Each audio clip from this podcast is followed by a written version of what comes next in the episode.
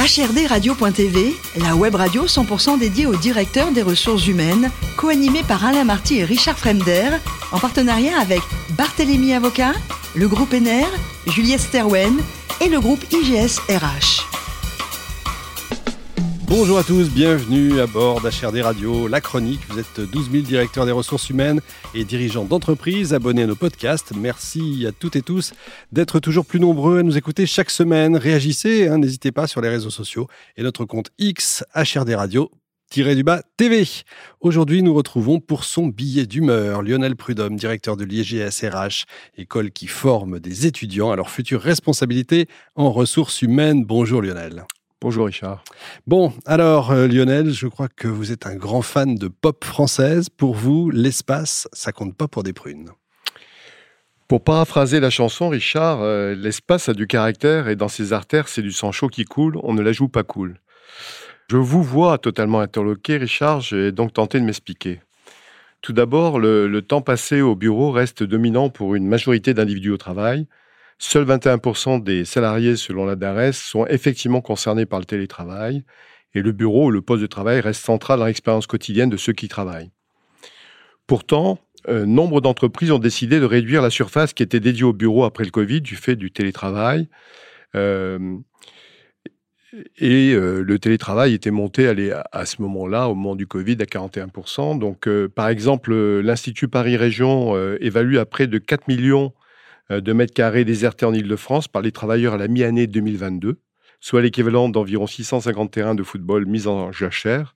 Cela te parle, Richard. Les entreprises, en réduisant les surfaces de bureau, ont essayé de rationaliser l'espace de travail.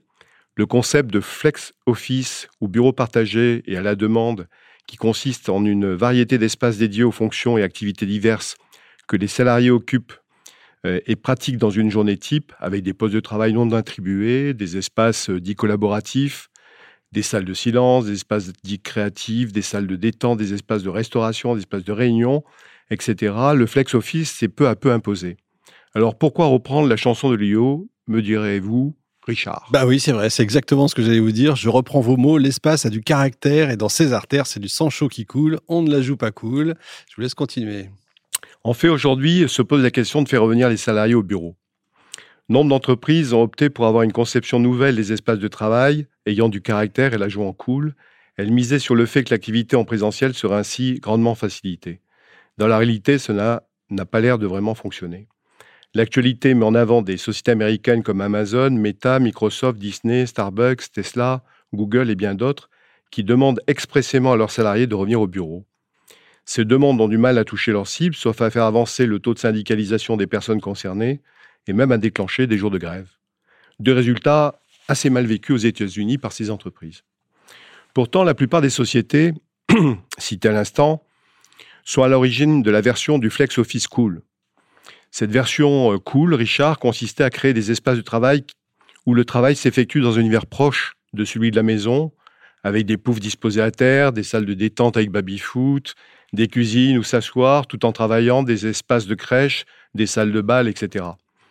Avec un peu de recul, nous pouvons dire que le phénomène a consisté en un processus de domestication du bureau par l'utilisation d'un mobilier et aussi de codes qui embrassait des dimensions esthétiques ou d'usage davantage empruntées à l'univers domestique. Alors pourquoi, malgré cette attention portée aux espaces de travail, les salariés sont réticents à revenir, Richard, pour revenir à la chanson de Lio, je dirais, par manque de sang, chaud qui coule.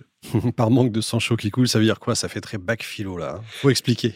Oui, Richard, dans, ce, dans ces paroles empruntées à la chanson Lio, nous pouvons considérer que le sang euh, chaud caractérise la vie. En effet, il y a deux dimensions qui échappent fréquemment aux entreprises dans le mouvement de rationalisation, domestication cool des espaces de travail.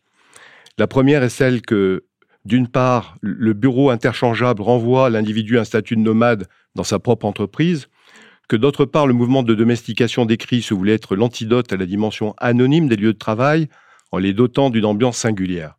Or, les ambiances sont avant tout des expériences subjectives vécues par la personne, elles ne sont pas des sentiments préfabriqués, elles se, elles, se construisent par l'expérience vécue et personnelle de chacun dans l'espace de travail conçu par l'entreprise. Nous y reviendrons. La seconde dimension est un point aveugle dans l'aménagement de l'espace et de son impact dans l'organisation du travail des individus c'est celui du temps de trajet domicile-travail. en moyenne de 50 minutes par jour en France et de 68 minutes en Île-de-France. Il représente pour 16% des salariés un total journée de 1h30. Donc pour répondre à votre question, Richard, oui, les entreprises peuvent vouloir fabriquer des ambiances qui euh, ne répondent pas à leur souhait d'individualisation, un coin à soi, ni à un sentiment d'interchangeabilité qui découle de ces espaces non attribués ou de bureaux à la demande. Et enfin, si la question du trajet domicile-bureau émerge au sein des entreprises, y compris chez Google, qui pour faire revenir les salariés au bureau leur donne la possibilité de se localiser dans un autre office que celui où ils travaillaient à l'origine. Donc si cette question émerge, personne ne mesure encore après la pandémie du Covid combien elle pèse davantage sur les corps et sur la santé des individus et potentiellement sur l'absentéisme record enregistré ces deux dernières années. Et ça donne quoi euh, comme processus, euh, Lionel, finalement? C'est quoi Ça entraîne quoi comme effet? Alors les effets que je souhaiterais développer, Richard, sont d'ordre euh, plus invisible que ceux qui pourraient lier le temps de trajet domicile-travail au temps d'absentéisme ou à une performance dégradée pour les entreprises. Car la centralisation des bureaux dans des grands ensembles urbains, style la défense, est sans doute le marqueur du prolongement de la taylorisation de l'organisation du travail aux sphères tertiaires.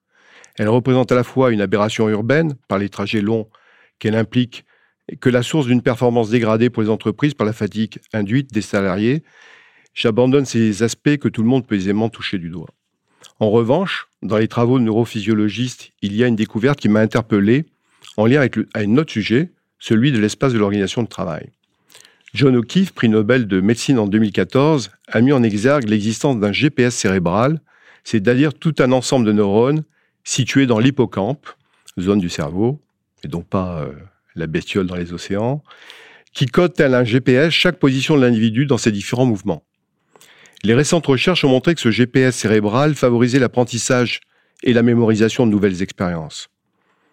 Lionel Nakache, médecin et spécialiste des neurosciences cognitives, disait en avril 2023 au congrès RH que les lieux remarquables aident à la mémorisation de nouvelles expériences ou de nouveaux apprentissages. Donc Lionel, si on vous suit, il y a un lien entre l'hippocampe et les espaces de travail. C'est une chronique totalement martienne. Hein.